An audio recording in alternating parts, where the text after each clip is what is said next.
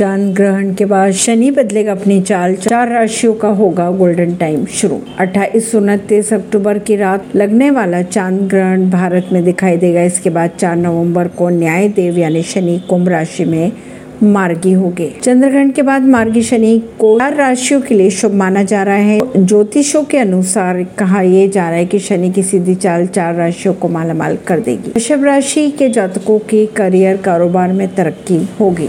मिथुन शनि मार्गी होते ही मिथुन राशि वालों को कष्ट दूर होते नज़र आ रहे हैं। धन की स्थिति भी मज़बूत होगी। यदि आपका रुपया पैसा कहीं फंसा हुआ है तो उसको वापस मिलने की संभावनाएँ भी रहेगी। सी राशि वालों को भी वक्त बदल देगा, नौकरी कारोबार में धन लाभ देगा। कुंभ राशि वाले शनि सौ राशि कुंभ में ही होगा मार्गी। शनि की चाल सीधे होते ही आपके दिन पलट जाएँगे। घर में खुशियों की दस्तक होगी। परवीन सिंह नई दिल्ली से।